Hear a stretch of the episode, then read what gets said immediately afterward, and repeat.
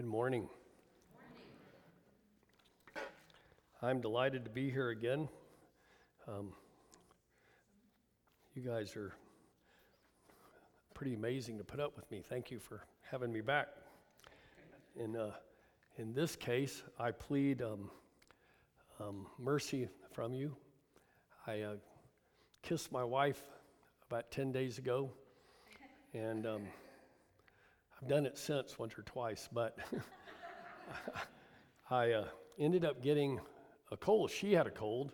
My wife throws colds off just like that. In 38 years of marriage, I think I've seen her down in bed maybe for three days, literally. Me, on the other hand, I get them, and next thing I know, I'm completely wiped out. I spent two hours yesterday in the urgent care because I've got um, just a super sinus infection, like cold. They put me on prednisone and all that. I was trying to get ready so I could at least stand up here because it was a last minute deal for y'all if I had to back out. I wasn't real excited about that. So um, I'm going to basically read my sermon today. If I get too far off course, I'm, af- I'm afraid I'm going to start laughing or doing something I'll start hacking. So please forgive me if I hack. There's a, a cough drop in my mouth, and I may put another one in before I stop. So heads up on all that. If you want to turn in your Bibles to Matthew chapter 8, we're going to be looking at a, um, a passage in Matthew chapter 8. I'd like to begin with my introduction here is one of the keys to knowing how mature you are as a Christian is this. Do you desire to please God or do you desire for God to please you? We just spent two weeks with our four and six year old grandchildren. We took care of them 24 7 for eight days while my daughter and her husband went to England. They ultimately wanted to be pleased the entire time. they considered our job was to care for them at all levels.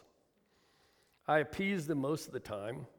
I took them to Waffle House, to IHOP, to ice cream three times. I found out this morning I gained five pounds the bouncy house, birthday parties, etc. My wife is the trooper in all this. She took him to school and got him ready for bed and did all that. My job was to please them con- continually so they would not cry, throw fits, scream, or be belligerent while I appeased them. But when I crossed their will, you guys all know what I'm talking about here? Most of you got grandkids, and you've, and you've all had kids. When I crossed their will, there was a sudden concern for safety on their part. I didn't have to spank them this time, which was good. But I have in the past. Who's mature in this picture?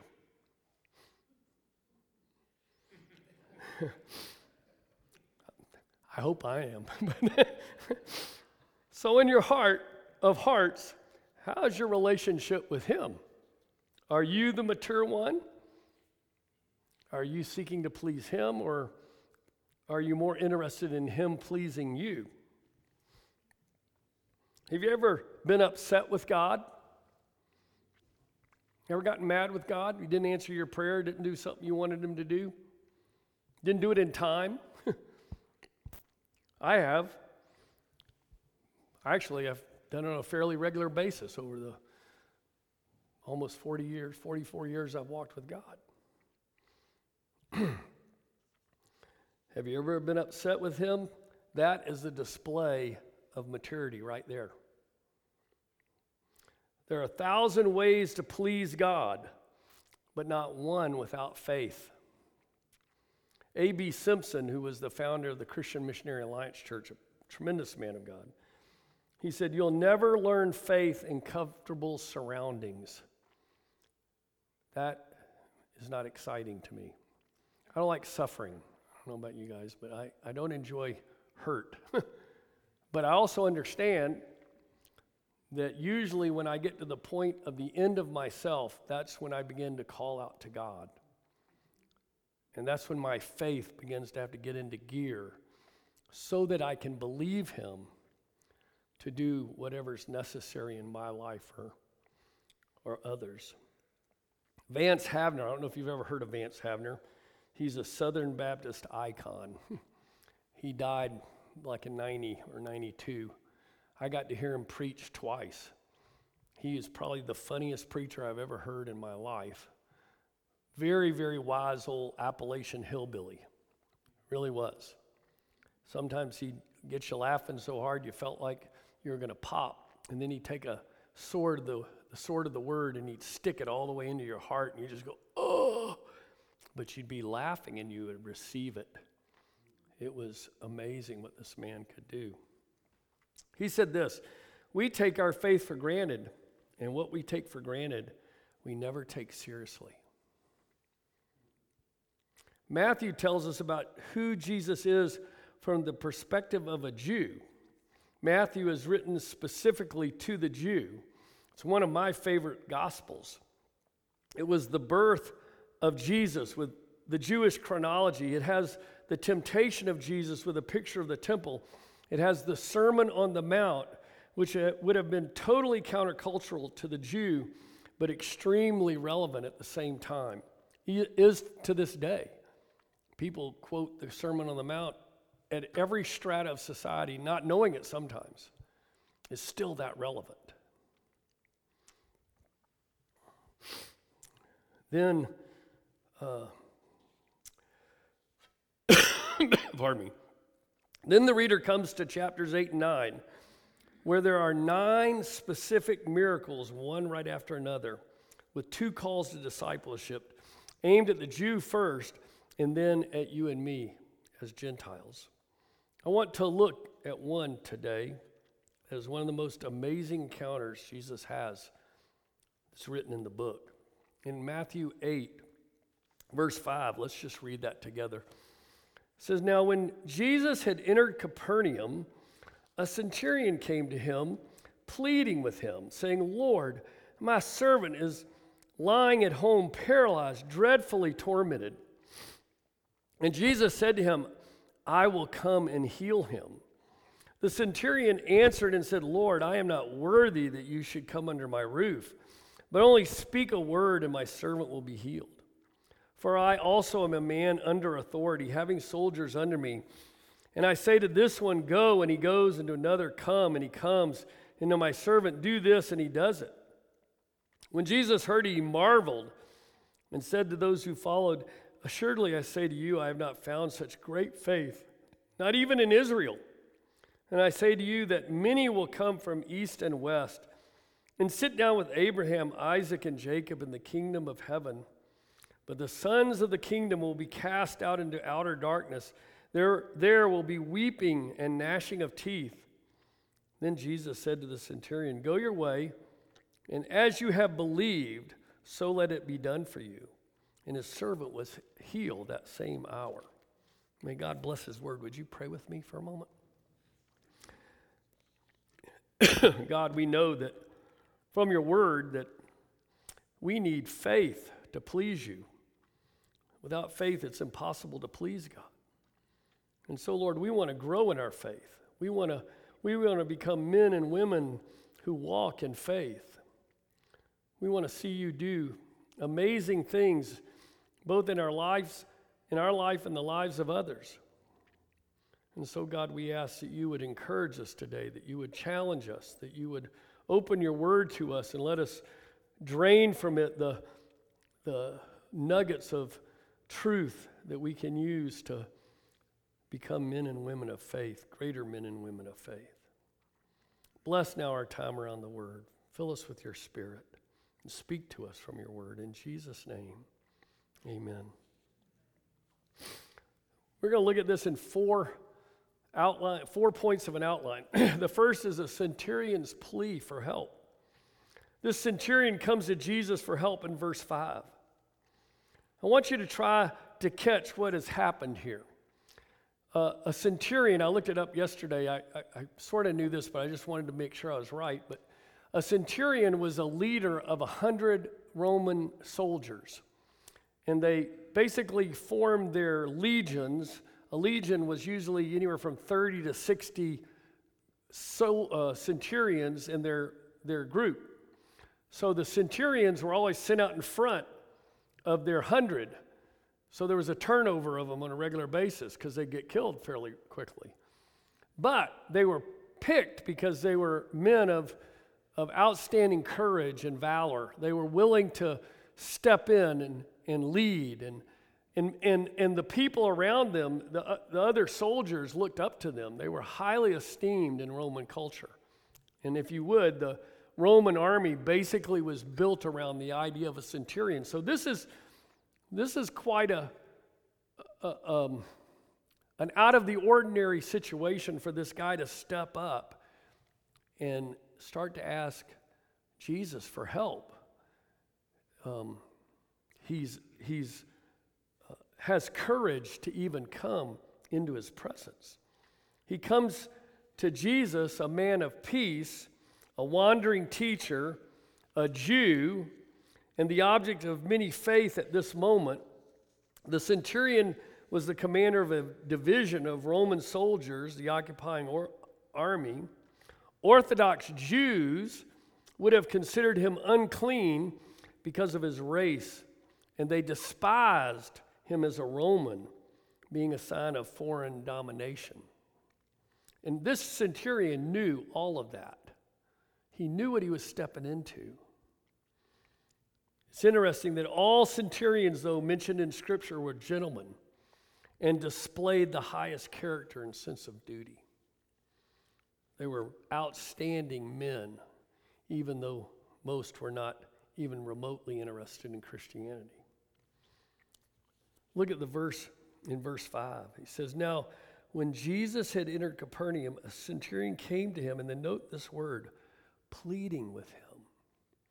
Now, I want you to understand how totally uncharacteristic it was for this Roman soldier of a conquering army to come to an itinerant, wandering Jewish preacher and ask him for help.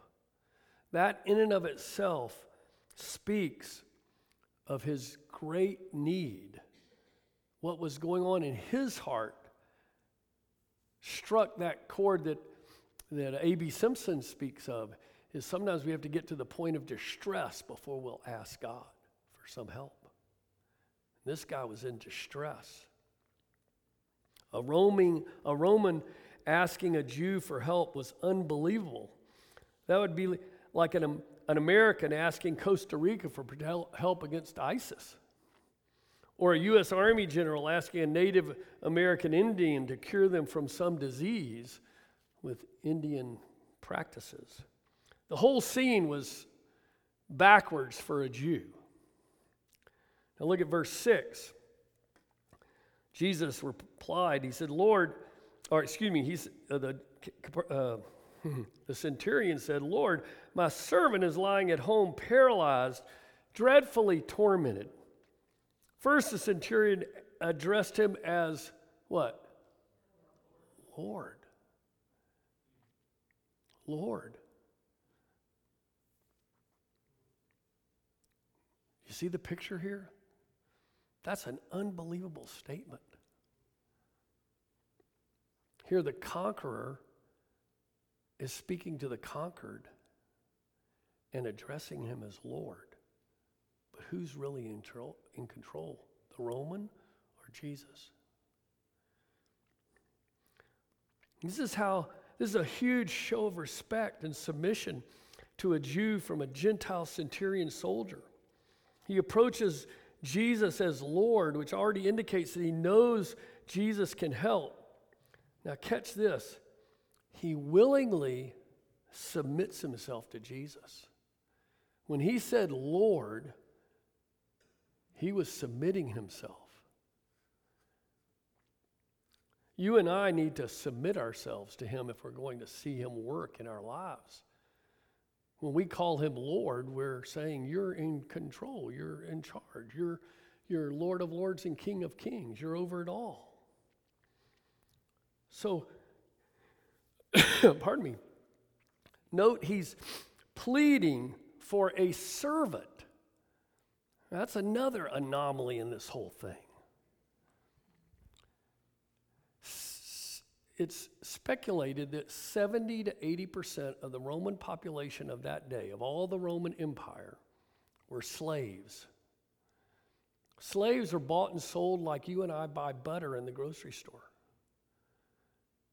They were just if you didn't like them, you beat them or you killed them and you threw them out and you got another one. But this man loved his servant so much that it was causing him deep distress.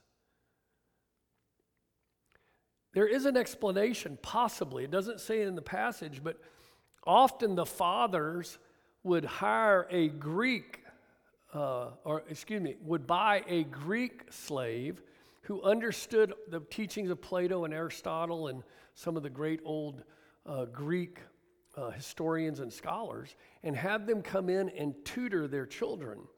And it's possible that this man may have been this man's tutor and he'd kept him his whole life. He's like a father to him.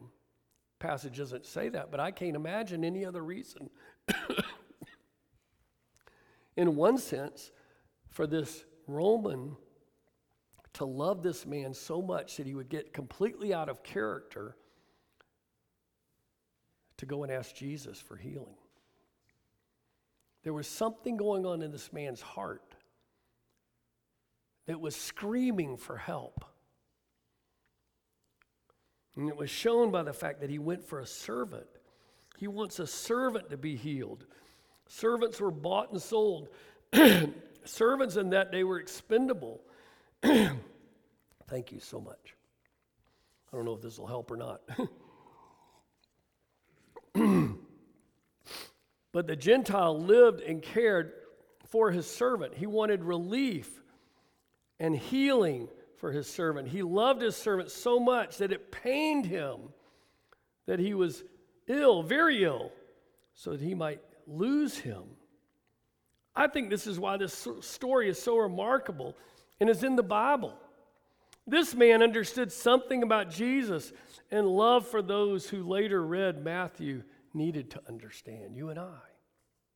Jesus responds to love, love encased in faith. That's what happened here. Jesus responds in verse 7. Look, look, look at verse 7. And Jesus said to him, I will come and heal him. Jesus responds to his respect, his submission, his concern, his compassion, his love, and faith. And he says, I'll come and heal him.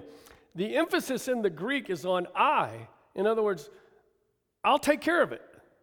I, am the one. You, you came to the right place. It's forceful, stressing his control and authority. Jesus will always come when we ask in the same vein with respect, submission, concern, compassion, love, and faith. He'll always respond to that. Jesus' response is always to help.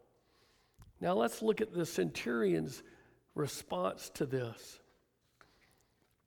Look at the centurion's humble submission in verse 8. The centurion answered and said, Lord, I'm not worthy that you should come under my roof, but only speak a word, and my servant will be healed. For I am a man under authority, and having soldiers under me. And I say to this one, Go, and he goes, and to another, Come, and he comes, and to my servant, Do this, and he does it. The centurion gives an absolutely amazing response. No one anticipated this. Jesus is God in the flesh, and it completely catches him off guard. How do you do that with God? I mean, think about that for a second. God knows everything before and after.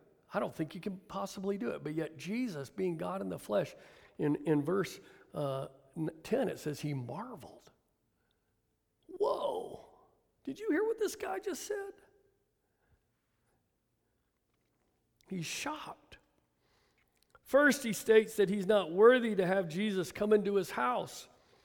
This is a huge show of humility because the centurion understands who Jesus is. He was a Roman and Jesus was a Jew. The Romans had all authority over the Jews at that time. Any of you watch the uh, Chosen series. They depict the Romans in a really good way, actually. They had absolute authority if they wanted it. But the centurion also knew it would defile Jesus as a Jew to come into his house. And so he did not want to detract from him in any way. The conqueror, in this case, does not want to humiliate the conquered in any way. Um, Al, I think his name is Al Hendriksen. In his commentary, he stated this He said, But the centurion, on hearing Christ answer, becomes overwhelmed with this sense of unworthiness. After all, who is he in comparison to the exalted one, the personal embodiment of majesty, authority, the all embracive power and condescending love, a love that bridges every chasm and overlaps every os- obstacle of race, nationality, class, and culture?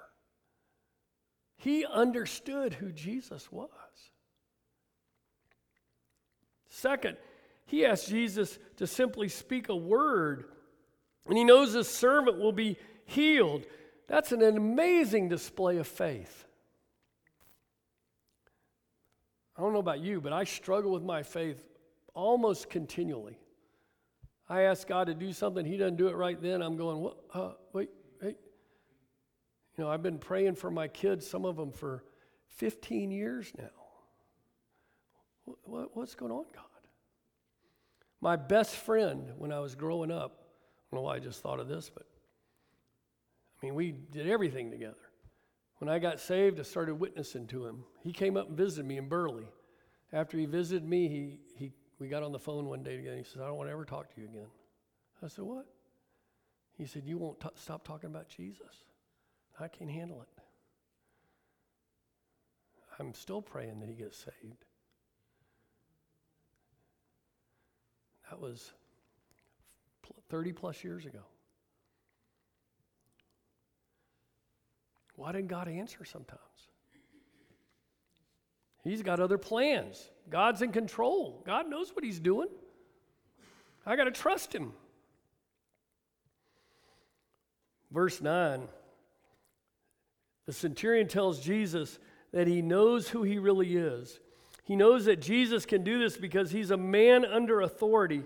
Because he is under authority, he understands Jesus' authority.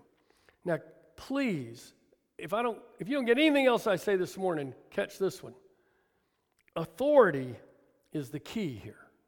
It's the key to this passage. Warren Wiersbe one of his books states it's worth noting that only those who are under authority have the right to exercise authority. This begs the question in my mind are you under the authority? Am I under the authority of Christ? Is he my ultimate authority? When I say Lord, do I really submit to him? Am I really willing to do whatever he asks me to do? Understanding authority displays maturity. My little six year old, she just turned seven on May 20th.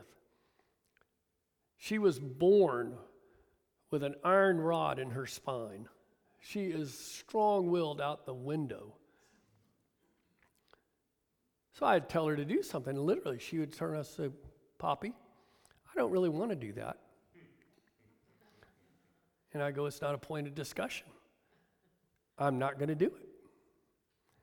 Well, then Poppy's going to have to pop you. Oh. We'd, we'd go back and forth like this. This is a seven year old telling me what I need to do.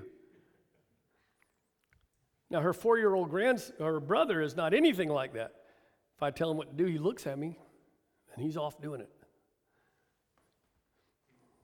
Some understand authority in different ways. I tell her mother she's going to be a great negotiator. I don't know what field, but she'll be able to negotiate anything. authority, understanding authority, displays maturity. Being under Christ's authority shows maturity. Asking God to be under your authority also la- shows a lack of maturity. I have prayed this prayer so many times it's ridiculous. Lord, why haven't you gotten it done yet? Or something to that effect. How come I'm having to wait, Lord? Who's in charge at that, or thinks they're in charge at that point? How ludicrous is that? And yet, my guess is we've all done that at different times we get frustrated and want God to move or work or do something. Remember the scripture, Romans 8 28? This isn't in my notes, so don't worry about it. But what's Romans 8 28? All things work together for good to them love, love God and are called according to his purpose. All things. Sometimes you don't understand why God's not doing it, but he does. So I'm going to submit to his authority. Daniel Webster defines authority as the power or right to give commands, enforce obedience, take action, or make final decisions. It has the idea of jurisdiction. The centurion understood that Jesus had the authority to do whatever pleased him. Jesus is the highest authority. A Gentile, not a Jew, saw this and understood this. A non church member saw and understood this. Do we really believe that Jesus is the highest authority? That he can do whatever he pleases? That ultimately we answer to him? If so, then are we willing and intentional about doing whatever he asks us to do? Most of that we'll find in the Word of God. We just have to spend time studying it and reading it and understanding it. Authority is the key to right relationship with the Lord. Authority is the groundwork of faith. If you do not believe he can, you do not believe. Consider this. What did Adam lose in the garden? By naming all the animals, he demonstrated authority over God's creation. Then he lost his authority when he disobeyed God. In fact, he gave his authority up to the serpent. And we have been paying the price, humanity, for that one decision ever since then. Look at Matthew 4 1 to 11 with me, real quick. Jesus confronts um, Satan, or Satan confronts Jesus. He's one man said he's at his weakest point, at his weakest time. He's 40 days of prayer and fasting. Then Jesus was led up by the Spirit into the wilderness to be tempted by the devil. And when he had fasted 40 days and 40 nights afterwards, he was hungry. And when the tempter came to him, he said, If you are the Son of God, command that these stones become bread. What's that right there? Command. That's an act of authority. He's saying, Step out from underneath the will of God, step under my will, and make this command, and you'll be full when you get finished. But he answered and said, It is written, Man shall not live by bread alone, but by every word that proceeds from the mouth of God. Then the devil took him up into the holy city and set him on a pinnacle of the temple and said to him, If you are the Son of God, throw yourself down. For it is written, He shall give His angels charge. What's the word charge? He'll give His, his angels authority over you. He actually misquotes that verse if you go back and look at it. It's misquoted.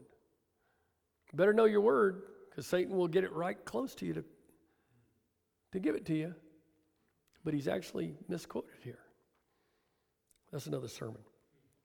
And then he says, In their hands they shall bear you up, at least you dash your foot against it. Now, Jesus doesn't argue with him about his quotation, but he answers him with the word. In every, every instance, he answers him with the word. That's how strong the word is. If you don't know the word, you're going to get run over by Satan. Your authority is all found in the word of God. Jesus said to him, It is written, You shall not tempt the Lord your God. Again, the devil took him up on an exceedingly high mountain and showed him all the kingdoms of the world and their glory. And he said to him, All these things I will give you if you will fall down and worship me. What was that all about? Who had authority over whole, all the world at that time? Satan. Ephesians tells us he's the, he's the God of the air, of the, he's the prince of, of the air. He owns the world. When, when Adam made his mistake, Jesus comes, he's the new Adam, and he's taking care of the mistake that Adam made by not giving in to Satan and worshiping him, falling down underneath his what? Authority.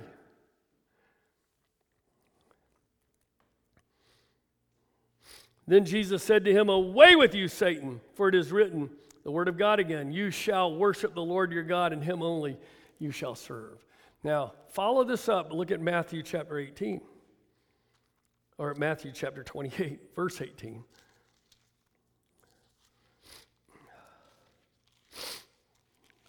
Matthew 28. You all know this. I hope you know this. What is this? It's a Great Commission, right? Look what it says here. Then Jesus came and spoke to them, saying, All what? Authority has been given to me in heaven and on earth.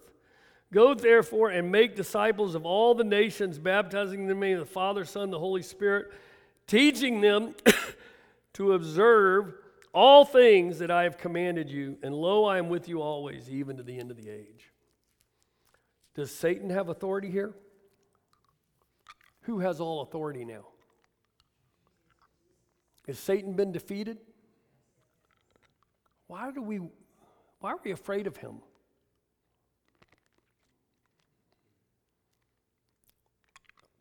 We're children of the king. I'm a king's kid. I have all the authority that my king, my father, my, my brother uh, has.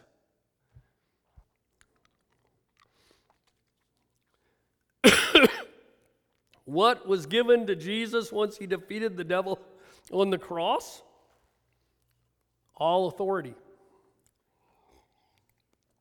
How much does the devil have now? Hold your fingers up and do this. How much does the devil have now? He has zero authority over us. He's usurping it all the time. He's still trying to make things work. We're living right now, I'm running down a wrong road here. Forgive me for just a second.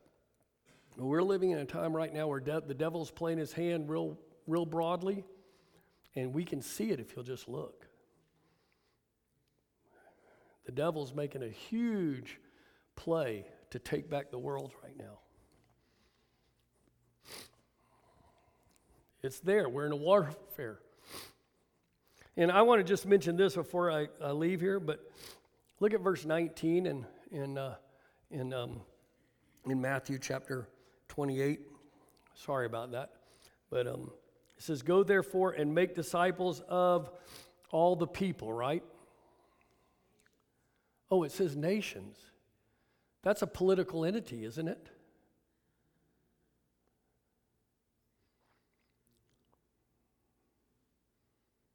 You see, we've read this for years and years and years as if it was meant for us to go out and evangelize one person at a time in order to see the world evangelized. But what Jesus said was we're to go out and take the nations for Jesus. Not with a gun, not with harshness, with love and compassion, but we're to take the nations. United States was set up to be a nation that was taken by God. And right now we're in a war to have it taken back. That's my commercial. Now look at Acts chapter 1. Acts chapter 1, verse 8. There's something that happens here. Because often, often we make a distinction, or we, we think, excuse me, that there's that authority and power are the same thing. Power just is used to enforce authority, but authority comes actually before power. It's after there has been authority given to the disciples that Jesus says, Wait, and when the Spirit comes, you'll get the power. Look at verse 8, chapter 1, verse 8 of Acts. He says, But you shall receive power when the Holy Spirit has come upon you, and you shall be witnesses to me in Jerusalem and in Judea and all Samaria and to the end of the earth. Power comes when you submit to the authority. Don't miss that, okay? You go out to witness to somebody, you're stepping out under the authority, and then God will give you the power. When I step up here to preach, I, I was called to preach. God put this in my heart. I still have to take the step of coming up onto the platform or standing up wherever I do it and proclaiming the Word of God. Then God anoints it with the power. Look at Jesus' response to the centurion. Run back to Matthew chapter 8. Matthew chapter 8, verse 10. Excuse me. When Jesus heard it, he marveled. And he said to those who followed, Assuredly, I say to you, I have not found such great faith, not even in Israel. Jesus marveled. He's amazed. He's shocked. He's astonished. He was nearly stunned. He, he had looked for faith in all Israel and found it in a Gentile. To the Jew, how humbling that must have been, or infuriating that Jesus would say, This Gentile has more faith than you religious church people over here. Excuse me, but that was the church of the day.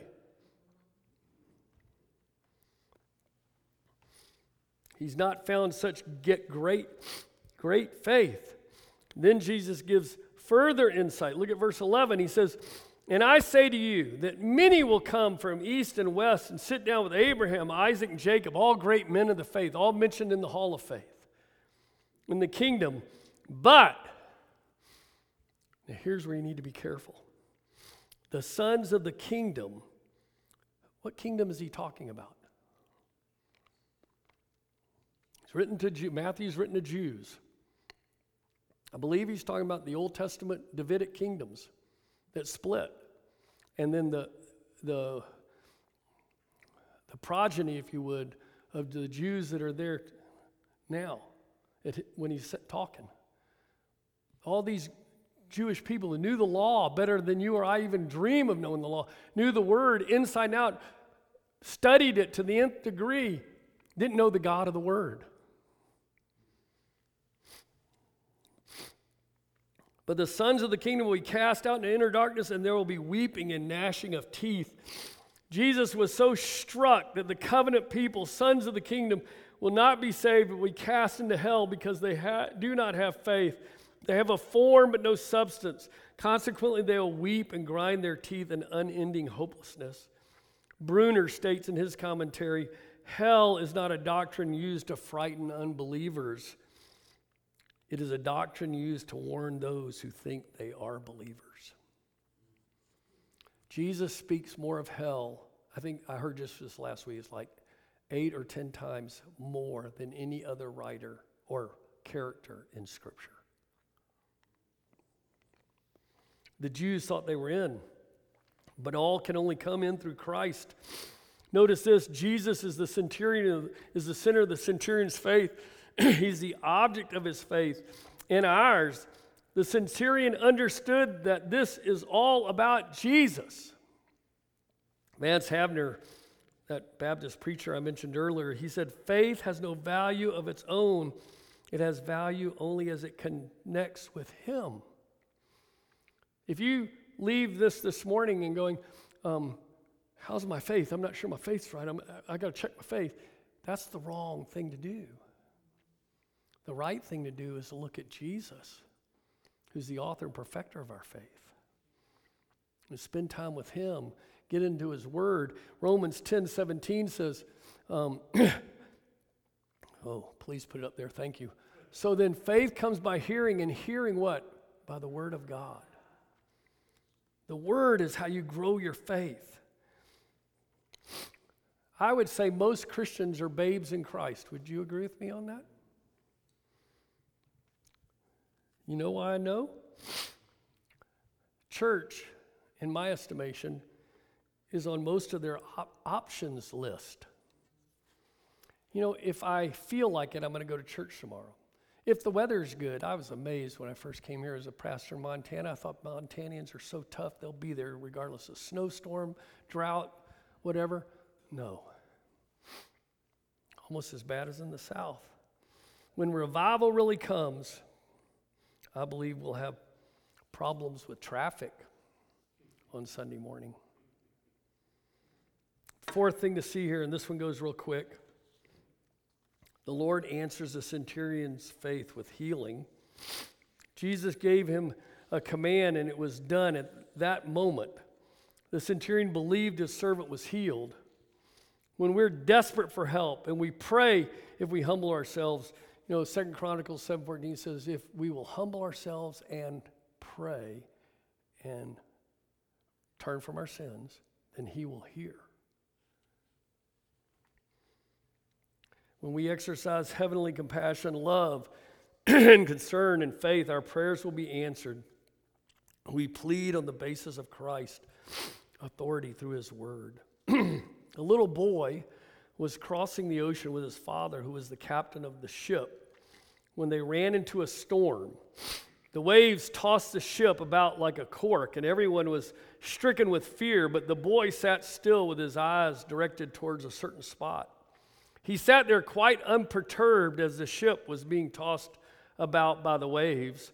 Someone asked him if he were not afraid, and he answered, I have my eye on that little window, and through that window I see the bridge, and on that bridge is my father, and my father's the captain of the ship, and he's taken it through many storms. You have your eye on Jesus. He's the only one that will take you through the storms. That's what faith is keeping your eye on the one who has authority. Let's pray. Lord Jesus, fill us with your spirit in such a way that we cannot do anything but direct our gaze upon you walk with you, call on you, talk with you, enjoy you, disturb you at times. Ask, listen, respond, be obedient. Lord, grow us in our faith so that we might be warriors for you. Lord, we're called to fight a spiritual warfare. We can do that till the day we die. So we ask, Lord, that you would infuse us so that we might be those who walk by faith and not by sight. Thank you for the story of this centurion. May we take these little glimpses into authority and into understanding our walk with you to grow us, Lord. Grow us. Thank you in Jesus' name. Amen.